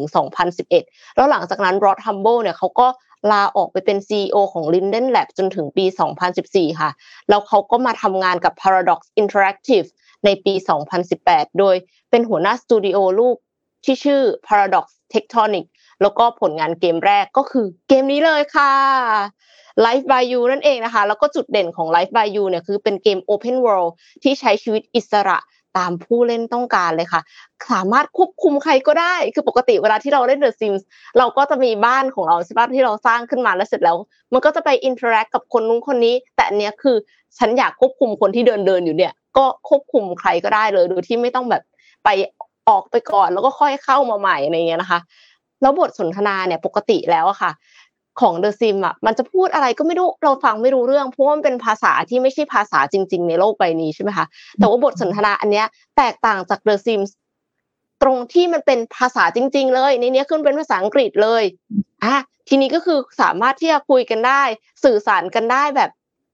คือแบบเหมือนมันเป็น simulation ที่มันสมจริงยิ่งขึ้นกว่าเดิมอีกอะค่ะ ไม่แน่ใจเหมือนกันว่าในที่สุดแล้วจะมีภาษาไทยตามมาเมื่อไหร่นะคะ แล้วยังมีความสามารถในการ custom ที่ออกแบบมาตั้งแต่แรกด้วยตั้งใจว่าจะให้มัน customize ได้มากกว่า The Sims เดิมๆนะคะ ทั้ง Creator Tools ที่สร้างโลกในเกม แล้วก็ Human Creator ที่ใช้ออกแบบตัวละครก็คือ Customize ได้นะคะ แล้วก็เกมจะเปิดให้เล่น บน PC แบบ Early Access ในวันที่ 12 กันยายน ด้วยราคา 39.99 ดอลลาร์ค่ะ ตอนนี้มีหน้าเพจแล้วทั้งบน Steam แล้วก็ Epic Games ด้วยค่ะ ภาพสวยมากเลยเนาะอืม สวย สมัยก่อนมันจะเป็น block block block block อะสมัยสมัยก่อนคือแบบสิบกว่าปีที่แล้วมันจะมี block block มันจะมีความแบบเหลี่ยมๆหน่อยอะมีความมิติแบบสองสองสามมิติแบบไม่ค่อยกริบอะอันนี้คือกริบกริบเลย กริบแล้วคือยังได้เสน่ห์ของความเป็น The Sims อยู่คือดูคลิปแล้วคือแบบนี่มันคือ The Sims แต่เป็น version upgrade มันยังมีเสน่ห์เดิมอยู่ ไม่มีการแบบว่าเหลื่อมล้ำทางเพศทุกเพศ ที่เห็นวิดีโอพวกเนี้ยทุกเพศใช่ใช่ใช่ inclusive LGBTQ อะไรเงี้ยค่ะ คือได้หมดทีนี้มีคอมเมนต์อะไรที่อ้อมสนใจอยู่บ้างไหมคะ ว่าแบบน่าสนใจเอามาอ่าน เป็นคอมเมนต์จากตัวเองก็ได้ค่ะเลื่อนกำลังเลื่อนดูไปแต่ว่ามันไกลไกลสักนิดหนึ่งมันมีอยู่แต่มันอยู่ไกลมาก ของอ้อมอะสมัยก่อนอะคือตอนนั้นที่เล่นเดอะซิมได้อะเพราะว่ามีตอนนั้นอายุประมาณสิบสามมั้งแล้วเจอพี่ที่มีพี่สาวพี่สาวเรียนอยู่ที่มหาลัยแล้วเขาก็มีกวนเพื่อนเขาแล้วเขาก็เลยเล่นเกมเนี้ยเราก็เลยเห็นว่าอ๋อมันมีการแบบจำลอง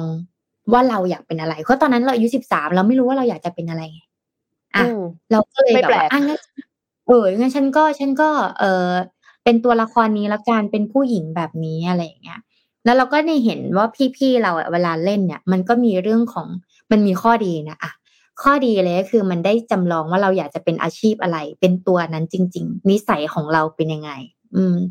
เราถ้าเราอยากเป็นผู้หญิงแบบไหนลักษณะยังไง เรามีแฟนแล้วมันจะต้องทำอะไรกัน เวลาที่มันมีแฟน ทั้งทั้งที่เราอายุสิบสามเราไม่รู้เรื่องพวกนี้เลยนะพอเราไปเรียนเรื่องเออพอเราไม่ได้ไปเรียน พอเราไปเล่นแล้วมันก็จะมีเรื่องเกี่ยวกับความเออเราไปมีแฟนคนแฟนเราไปมีอะไรกับแฟนคนอื่นมันเป็นมันเป็นเรื่องเป็นราวไปเลยมันเป็นการจำลองชีวิตจริง ๆ เลยว่า ถ้าคุณเดินทางชีวิตแบบเนี้ยแล้วมันผิดเพี้ยนนะมันจะเป็นยังไงก็เลย ได้ไอเดียจากการเล่นเล่นเกมสินเนี่ยมันคือการจำลองชีวิตเราแบบนั้นน่ะ ถ้าเราอยากเป็นคนรวย เราไม่รู้ว่าเราจะรวยหรือเปล่านะในยุสิบสามนะเราอยากเป็นคนรวยเป็นมหาเศรษฐีเราก็นี้เลยเราจะมีรถซุปเปอร์คาร์ก่อก่อนซุปเปอร์คาร์มันจะเหลี่ยมๆอะมันจะไม่มันจะไม่มีสวยงามขอถามหน่อยว่าความรวยเนี่ย มันเกิดจากการทำงานหนัก หรือว่ามันเกิดจากการกดกดโกง โอ้มันก็คือโอ้มันก็จำลองได้หมดเลยนะ เราจะไปปล้นแบงก์เราจะไปอย่างนี้เราจะไปแฮกเกอร์มันมันคือจำลองแบบเรา แต่เข้าใจ เพราะว่ามันเป็นอย่างที่พี่เอ็มบอกคือมันจะพูดภาษาอะไรของมันเป็นภาษาของเขาเหมือนภาษามินเนี่ยนอะเหมือนอยู่โลกมินเนี่ยนก็มีภาษามินเนี่ยนอยู่ในโลกซิมก็จะเป็นภาษาเขาอะไรเงี้ยก็ใช้ใช้ในการความเข้าใจสักนิดหนึ่งกว่าจะเข้าใจก็อ๋อมันน่าจะเป็นประมาณนี้อะไรมันก็จะแบบอ๋ออ๋ออ๋อไปเรื่อยๆอะ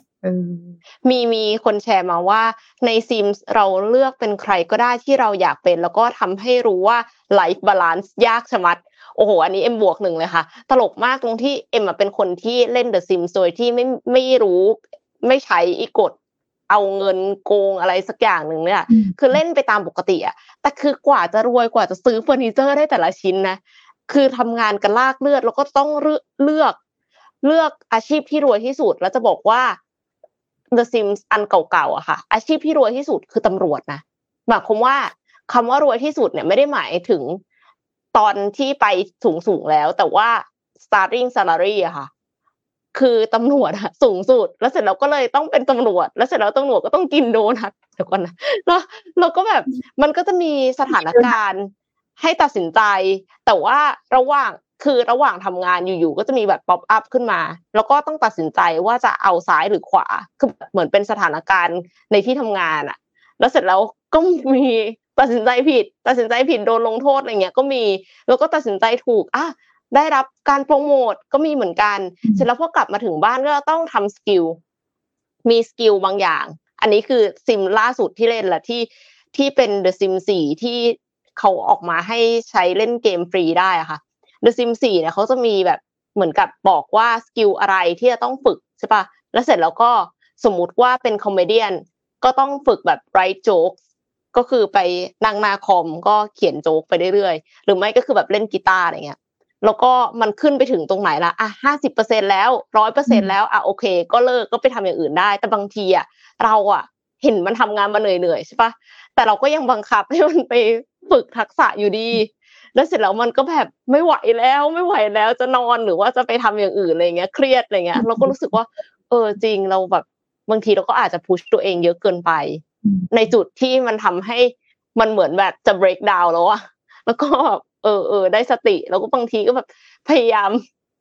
force ให้มันทำงาน ที่มันไม่ได้อยากทำซึ่งซึ่งเข้าใจไหมว่าขัดกับชีวิตจริงมากที่แบบพยายามให้ทุกคนได้ทำงาน ที่ตัวเองอยากทำในฐานะ CareerVisa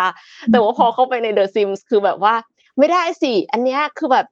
แล้วเธออยากได้เฟอร์นิเจอร์ใหม่เธออยากได้อ่างอาบน้ำอัปเกรด แต่ว่าเธอแบบจะไปทำงานอะไรที่แบบเหมือนกับออกไปทำ entry level ใหม่อย่างเงี้ย มันก็ไม่ได้เงินเนอะวะหมายถึงว่าเงินมันได้น้อยอะเออเราก็ต้องพัฒนาทักษะใหม่อีก เพราะว่า transferable skills ไม่ใช่ทุกอย่างที่ทำมาคราวที่แล้วจะ transfer ไปได้เลยคือ มันซับซ้อนมากและเอ็มรู้สึกว่ามันทำให้เราอะมองชีวิตได้รอบด้านขึ้นโดยที่เราเหมือนมองเห็นภาพกว้างอะพอเราอยู่ชีวิตเราแบบเนี้ย เราจมอยู่กับปัญหา แต่ว่าเราเล่นเดอะซิมอะมันเห็นรอบด้านว่าเฮ้ยมันไม่ได้มีมิติเดียว สมมุติว่าอยากจะได้รับการโปรโมทแล้วก็แบบว่ามันก็จะมีเรื่องว่าแบบอยากจะหนีจาก passionless job แต่ว่าชีวิตความสัมพันธ์มันดีอยู่อะ มันก็ยังแฮปปี้แล้วมันก็ยังไปต่อได้ หรือว่าบางทีการที่เราทำให้มันได้ผ่อนคลายบ้าง ก็ทำให้กลับมารู้สึกดีกับงานได้อีกอะไรอย่างเงี้ยค่ะ คือทุกอย่างมันสัมพันธ์กันไปหมด แล้วในหลาย ๆ ครั้งที่เราจมอยู่กับปัญหาในชีวิตจริงของเราอะเราก็จะรู้สึกว่ามันไม่มีทางออกเอาแต่ในเดอะซิมส์มันมันก็มีทางออกอยู่นะแต่ว่ามันอาจจะต้องถอนตัวเองออกจากปัญหาตรงนั้นนะเอ็มรู้สึกว่ามันสอนสัจธรรมอยู่ประมาณหนึ่งเอาจริงๆ ดูดูเหมือนเกมไร้สาระแต่ไม่ไร้สาระนะคือเอ็มรู้สึกว่าคนพัฒนาเขาคิดมาดีคิดมารอบด้าน ใช้แบบพฤติกรรมศาสตร์ ใช้จิตวิทยาอะไรเงี้ยค่ะ เยอะมากเลยก็ เกมนี้ออกมาก็อยากเล่นเหมือนกัน มันดี คือมันจำลองว่าชีวิตเราเลือกแบบไหนมันก็จะเป็นแบบนั้น ผลมันมาจากเหตุเนาะมัน หรือบางทีอะการที่เราไปฟอร์สแบบว่าเล่นเหมือนที่เอ็มเนาะเล่นสิเธอต้องทำงานสิถ้าเธอไม่ทำงานเธอจะไม่มีโซฟานั่งนะมันเหมือนเรามนุษย์เราเหมือนพวกเราตอนเนี้ย แล้วมันเหมือนมีจิตไรสำนึกหรือจิตใต้สำนึกกำลังฟอนเราบางอย่าง มันเหมือนมีละสองล่าง ซ้ายและขวาที่กำลังคุยกับตัวเองอยู่แล้วจะไปทางไหนดีเข้าใจปะ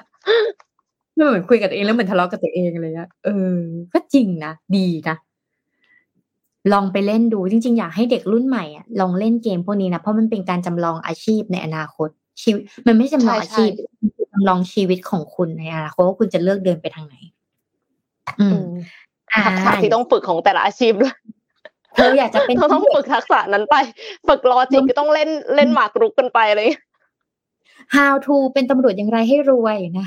น้องน้องถ้าน้องรู้น้องจะสามารถเล่นเกมนี้น้องจะได้เป็นแบบ คนรวยระดับท็อปๆได้เลยน้องจะได้รู้ แต่ว่ามันไม่ได้ได้ ไม่ได้มี source of income ที่หลากหลายเหมือนโลกจริงนะคะ FYI ในฐานะที่เข้าใจอะยาวยาวมีข่าวมาประชาสัมพันธ์ อ่า มีข่าวมาประชาสัมพันธ์สำหรับใครที่อยากจะเรียนต่อนะคะ แล้วก็เป็นข้อดีเหมือนกันนะ อันนี้เป็นแคมเปญที่เพิ่งได้ ได้เจอมาในทางโซเชียลมีเดียแล้วพอมาเจอวันนี้แล้วก็ได้พูดเรื่องนี้ก็ถือว่าเป็นเรื่องที่ดีมากนะคะ ล่าสุดค่ะ Harbour.Space University นะคะ เปิดตัวทุนปริญญาตรีและปริญญาโท ให้สำหรับคอนเซปต์ Women in Tech ค่ะ เพื่อส่งเสริมความหลากหลาย ความเสมอภาคในอุตสาหกรรมเทคโนโลยี ถามว่าทำไม สมัยก่อนคือต้องบอกก่อนว่าโปรแกรมเมอร์ส่วนใหญ่ไม่ใช่ผู้หญิงค่ะ โปรแกรมเมอร์ส่วนใหญ่เป็นผู้ชาย หรือแม้แต่อ้อมเนี่ยตอนที่เรียนอยู่ที่มหาลัยตั้งแต่บวชจนไปถึงมหาลัยเงี้ยค่ะ ครูที่เป็นผู้หญิงอะน้อยมากๆ แล้วครูส่วนใหญ่ก็เป็นผู้ชายใช่ไหมเพราะฉะนั้น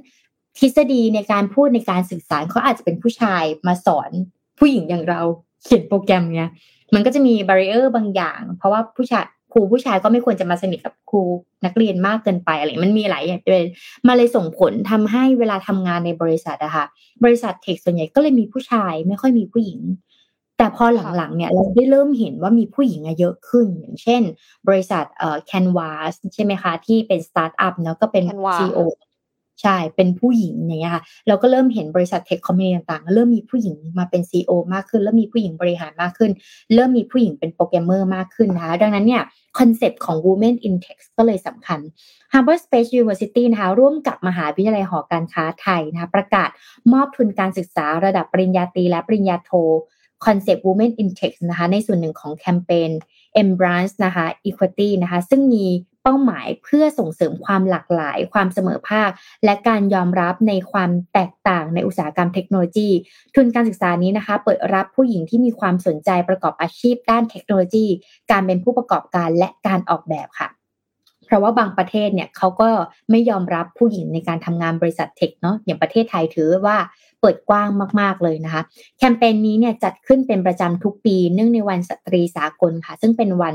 สากลเพื่อเฉลิมฉลองความสำเร็จทางสังคม เศรษฐกิจ วัฒนธรรม และการเมืองของผู้หญิงค่ะ แล้วก็เรียกร้องความเท่าเทียมทางเพศด้วยนะคะทุนการศึกษา Women in Tech นะคะมอบโอกาสพิเศษนี้สำหรับการเข้าถึงระดับการศึกษาระดับโลกนะคะให้กับสาขาเทคโนโลยี การเป็นผู้ประกอบการและการออกแบบนะคะเดี๋ยวเรามาดูกันค่ะว่ามีสาขาอะไรกันบ้าง เช่น มีทั้งปริญญาตรีและปริญญาโทนะคะทางด้านวิทยาศาสตร์ได้แก่สาขา Computer Science นส์นะคะ Computer Science Data Science นะคะ Cyber Security และ Front End Developer นะคะหรือว่า Front End Development นต์นะคะก็ปกติแล้วคณะนี้นะจะจบคณะวิทยาศาสตร์อย่างอ้อมก็จบทางด้านนี้มาเหมือนกันนะผู้ที่มีสิทธิ์ในการได้รับทุนการศึกษา 50%นะคะแล้วก็สำหรับหลักสูตรด้านธุรกิจสร้างสรรค์ได้แก่ Interaction Design High High Tech Entrepreneurship Digital Marketing Product Development และ FinTech นะคะผู้สามารถที่รับทุนการศึกษาได้ถึง 50%เลยค่ะ นอกจากนี้นะคะผู้ที่สมัครภายในวันที่ 31 มีนาคมนี้ จะได้รับส่วนลดค่าสมัครและสามารถเลือกได้ว่าจะเรียนที่วิทยาเขตกรุงเทพ หรือว่าที่บาร์เซโลนาประเทศสเปน คือต้องบอกก่อนว่าเออมหาวิทยาลัย Harbour.Space University เนี่ยต้นสังกัดเขาเป็นมหาลัยเอกชนนะคะที่บาร์เซโลนาประเทศสเปนนั่นเองนะคะ เอ่อสเวตลาสเวตลานานะคะเวลิกาโนวานะผู้ก่อตั้งและ CEO ของบริษัท Harbour.Space University ได้กล่าวว่า เธอเนี่ยได้พูดได้ว่าเขาได้ตั้งใจที่จะก่อตั้ง Women in Tech Scholarship เพื่อทำหน้าที่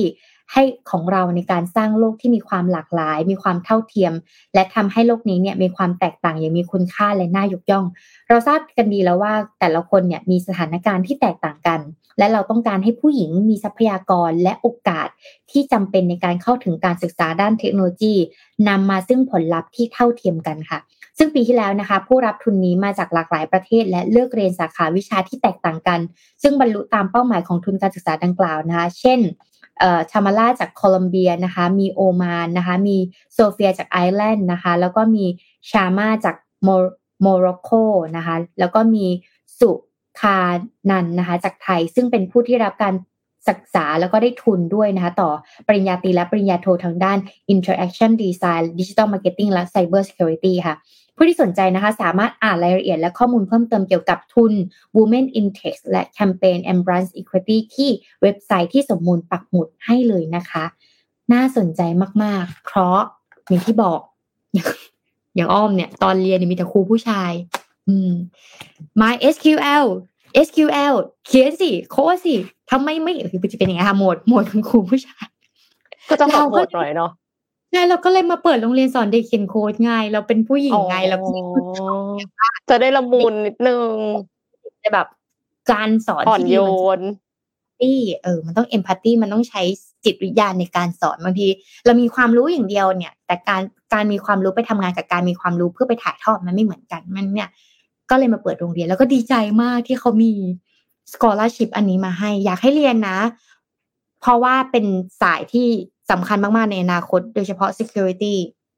cyber security เนี่ยสำคัญมาก ๆ ไม่ว่าจะทำแอปพลิเคชันไหนเนี่ย มันต้องมีตำแหน่ง cyber security ในองค์กรนะเออ data scientist ก็แล้วแต่บริษัทนะคะแล้วก็ digital marketing ก็ก็มีหลากหลายด้วยเหมือนกันอ่าค่ะ ก็เป็นโอกาสดี ๆ นะคะ ที่นำมาฝากกันค่ะสำหรับวันนี้เนี่ยน่าจะครบถ้วนแล้วไหมคะอ้อม ครบค่ะ เพิ่งรู้เหมือนกันว่าแปดโมงกว่าแล้ว ใช่ค่ะ มันเกินแล้วค่ะ ก็ส่งทุกท่านไปทำงานนะคะ ก็ขอขอบคุณผู้ฟังที่อยู่กับ Mission Daily Report ในทุกๆเช้าค่ะ เราสัญญาว่าจะหาข่าวดีๆ มีสาระมาเสิร์ฟให้กับทุกคนนะคะ ในทุกๆวัน แล้วก็ถ้าใครสนใจที่จะติดต่อโฆษณาเนี่ย ก็สามารถที่จะโทรได้เลยนะคะ 084089 5935 ค่ะ สนับสนุนรายการดีๆ อย่าง Mission Daily Report กันต่อไปนะคะ ก็สำหรับวันนี้ก็ต้องขอลาทุกท่านไปก่อนแล้วก็ พบกันใหม่วันพรุ่งนี้ค่ะ สวัสดีค่ะ สวัสดีค่ะ Mission Daily Report start your day with news you need to know